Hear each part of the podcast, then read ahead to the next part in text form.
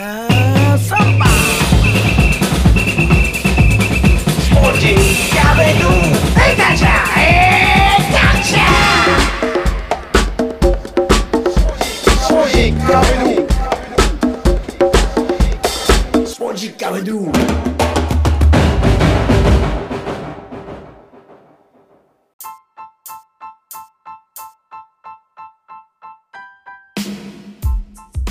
スポジックアビドゥ第204回ナビゲーターの澤田達也です。この番組は富士有限責任監査法人グループの提供でお送りします。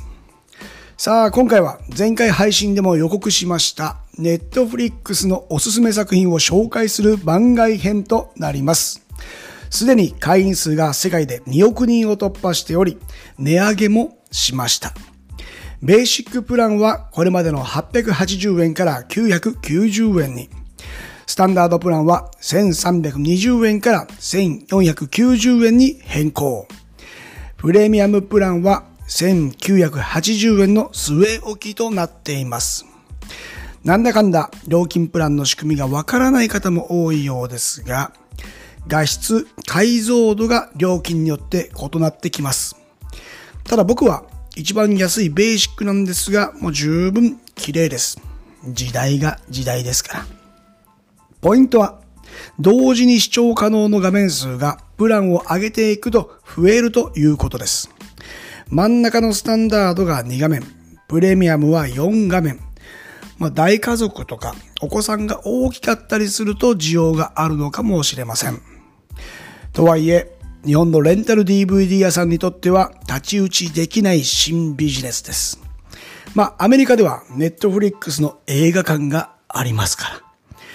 では、宮沢シスターズとの意気投合したネットフリックス話、番外編をどうぞ。お父さんよく我慢できましたね、今日ね、インタビュー。今、後ろの方でも全然、絶対気になってますもんね。寝てます？も起きてます。う、起きてます？お父さん寝るの早そうですけど、遅いです。遅いんだ。はい。何してるんですか、なんか、うんネットフリックスをネットフリックス？見始めてうん。一緒じゃないですか、ネットフリックス。で、え？なんか途中で眠くなってそのままつけとくのを私が見ちゃうみたいな。ああ、え、何見てるんですか？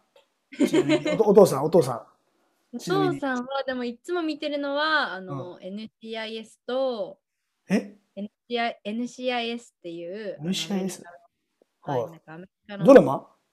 えっと、ドラマでシリーズで、えネイビーーの、あれ、なんか FBI みたいな感じです。おー、ほうほうほう。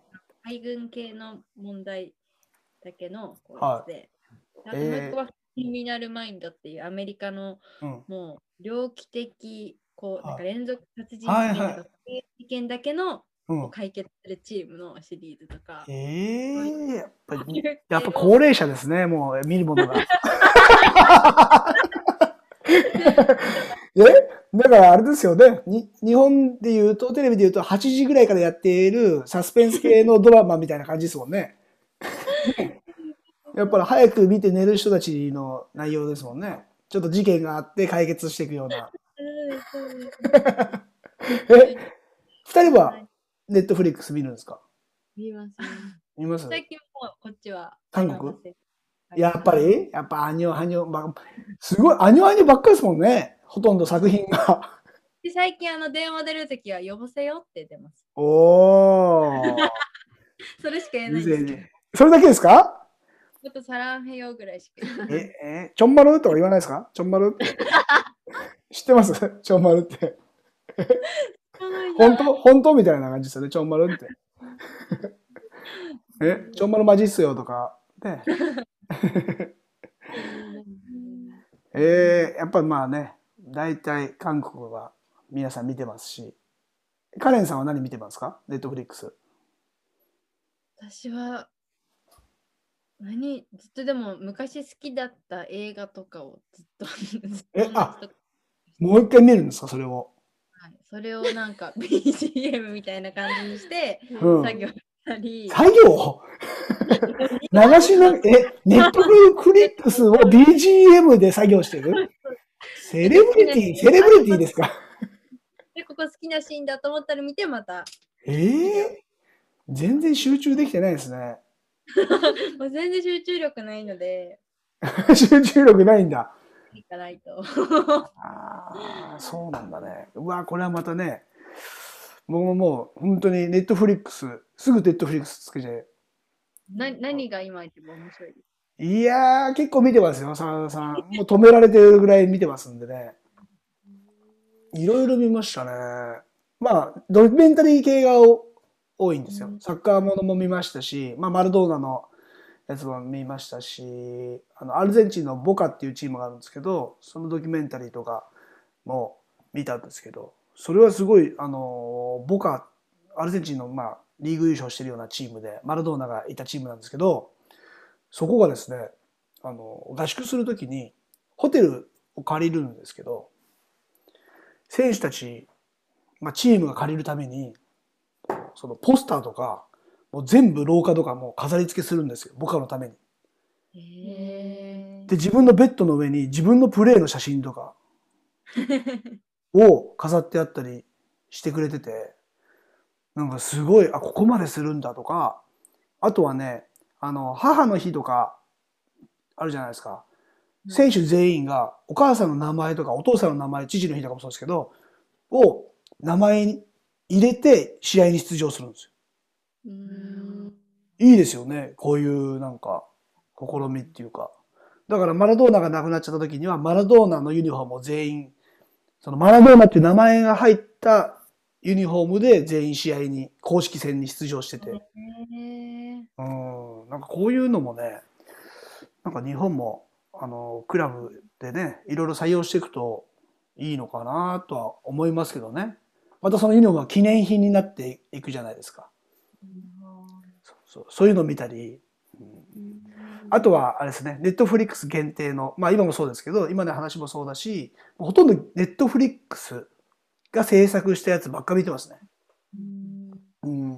だから日本の作品も増えてるんですよ、ネットフリックスって。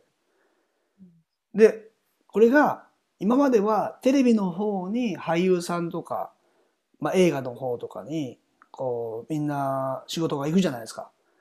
で、ネットフリックスって今世界で1億人の契約者を獲得したんで、ものすごくし株価も上がってて、で、あの、映画作る時ってすごいお金かかるんですけど、その融資を銀行から借りなくても、もう自社で制作費が賄えるぐらいの蓄えになったらしいんですよ。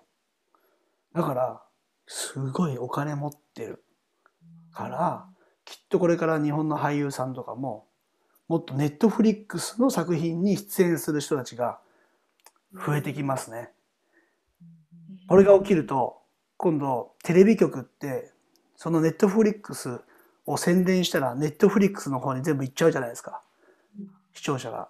だから、テレビもあんまりこう、扱えれないところから、もうじ事実上もうそれだけね、あの、ユーザーが動いちゃってるんで、もうテレビ離れがもっと加速するという。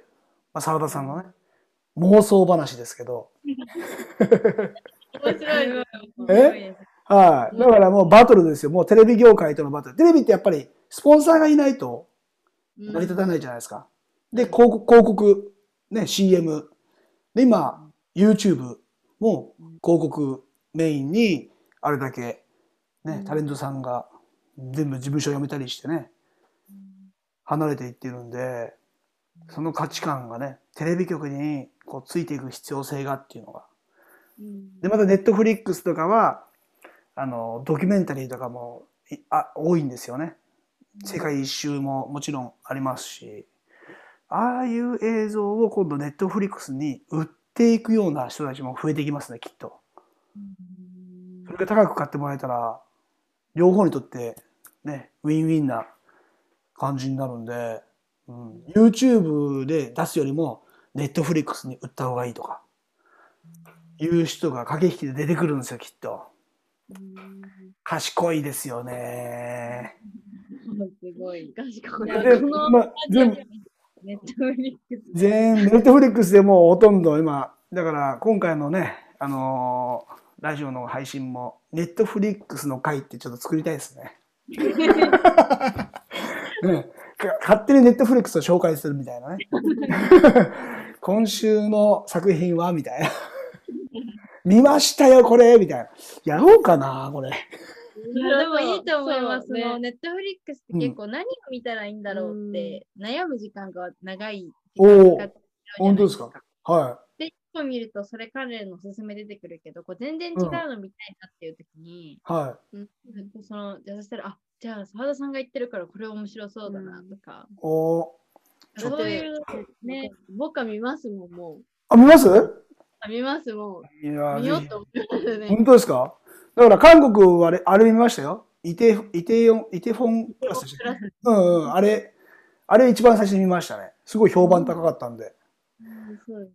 でも、あの作品を、その、高校生、JK に、あの、ぜ、こう、見てるっつって、もう見てるだろうなと思って言ったんですよね。見てませんって言って。あの、私、あの、韓国の作品、大体同じパターンなんで、もう見ませんとか言って、え、そうなの？って言ったら、大体家族、なんか、あれですよね、みたいな。ドロドロになっちゃいますよねって言ってて、で、まだと途中だったんですよ、そのドラマ見てる。もうまさにその 展開になってって、えこういうことかっつって。うんで、その、あの、高校生に聞いたのは、じゃあ何見てるの？って言ったら、私は中国のドラマ見てますって言ってて、中国のドラマってどういう内容なのって言ったら、早々に家族が死にますって言ったんですよ。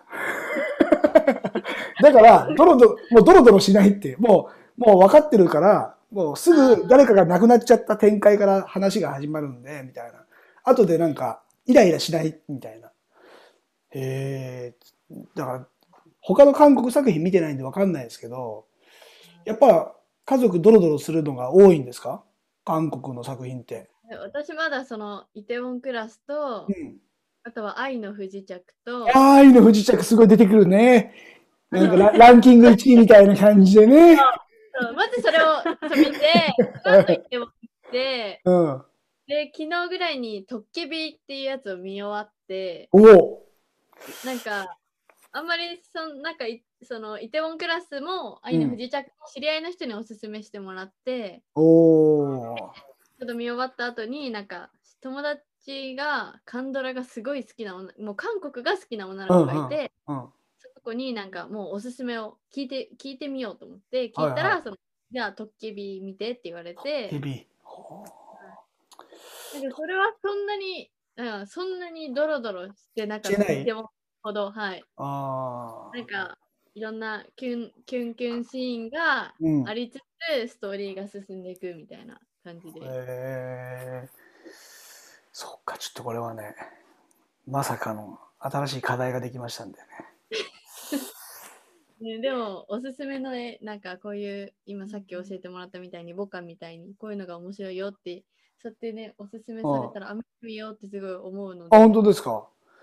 ねなんか、あれですよ、それこそ、えっ、と、ドイツ人のカップルが、ニューヨークで車、スクールバスを買って、世界の旅に出るっていうのを、途中まで見てるんですよ。で、上、まずカナダ入ってって、みたいな感じで、ぐるーっと行って、メキシコまで行ってたかな。で、いろいろトラブルもあるんですよね、やっぱり。もうその入国するのにね、ぼったくられたとか、そういうやりとりとかも最悪だとか、っていうこととかも入ってて、で、そのスクールパスって黄色じゃないですか。うん。それをグレーに塗装、全塗装したり、自分たちでなんかやって、あと犬大型犬を一匹連れてってるんですけど、そう、そんなものもあったりして、うん。いや、多分探したらいっぱいありそうですね、そんなのね。うんこれ見るって見つけるのが結構ねえ。まだこのポッドキャストでそのネットフリックスの作品紹介してる人多分いないと思うんで、ちょっとそっちにシフトチェン シフトチェンジしようかな。ずーっと作品見てる、見てね、もう、だんだんその、それを言う番組だった場合にはもう多分早送りしちゃいそうですもんね。カテゴリー別にサッカー系だったらこれ、系だったらこれ、韓国系これ韓国に行けるんだみたいな こそう意外性が面でも。ね、でもあの、あのナビゲーターの人、韓国、ほとんどこの女優の人しか見てないからみたいな。ね、好みがバレバレになっちゃうよね。相当ハマってるな、みたいな。いろんなやつに行かないとね。そううん。じゃああれは好きですか？あの、んなんだっけ？えっと、ファブファイブが出てクワるクワクワクワアイクワアイあ、聞いたことあるな。クィアアイって。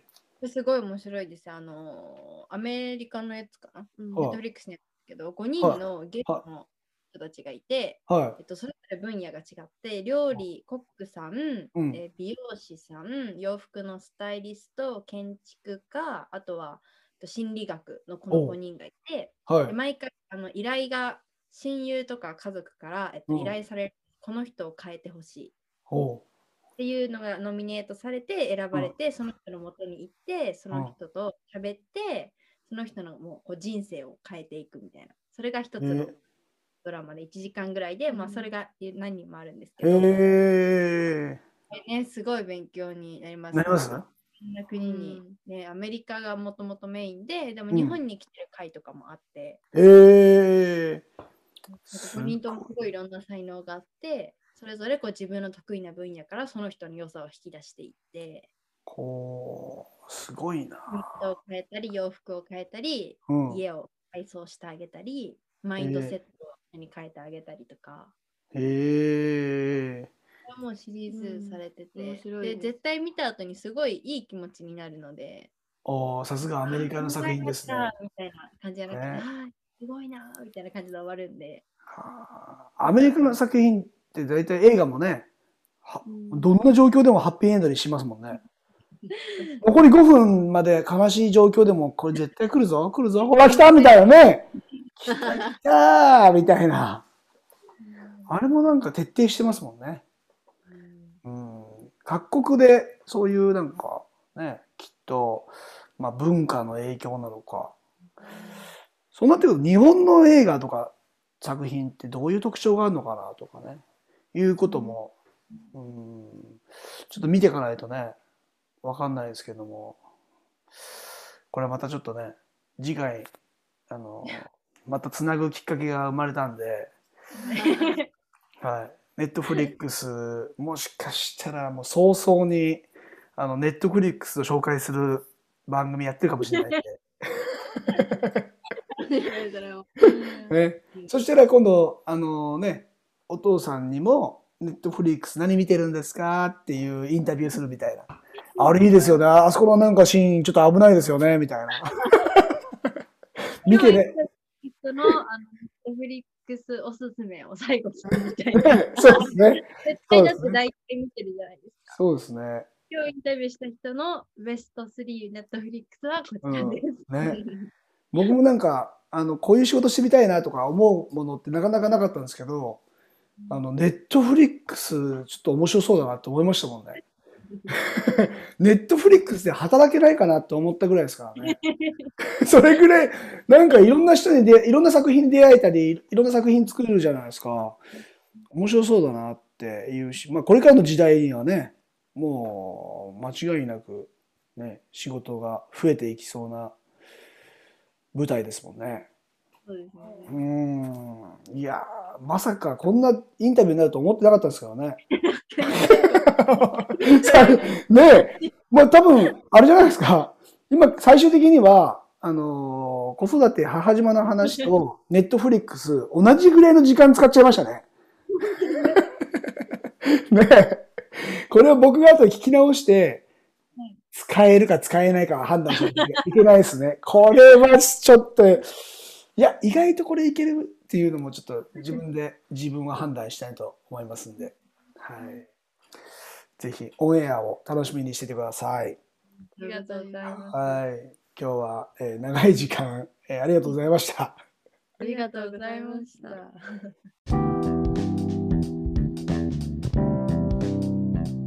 いかがだったでしょうか？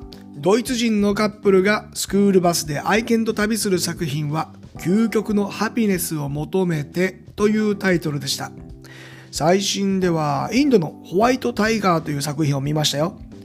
貧困から何としてでも抜け出したい。そんな野心を胸に裕福な一家の運転手となった男の物語。ベストセラー小説が映画となった作品だそうです。もうとにかく世界中にネットフリックスユーザーが増えています。もちろん日本でも増えているんですが、インタビュー内にもあったように、ももはやビジネスチャンスなんです。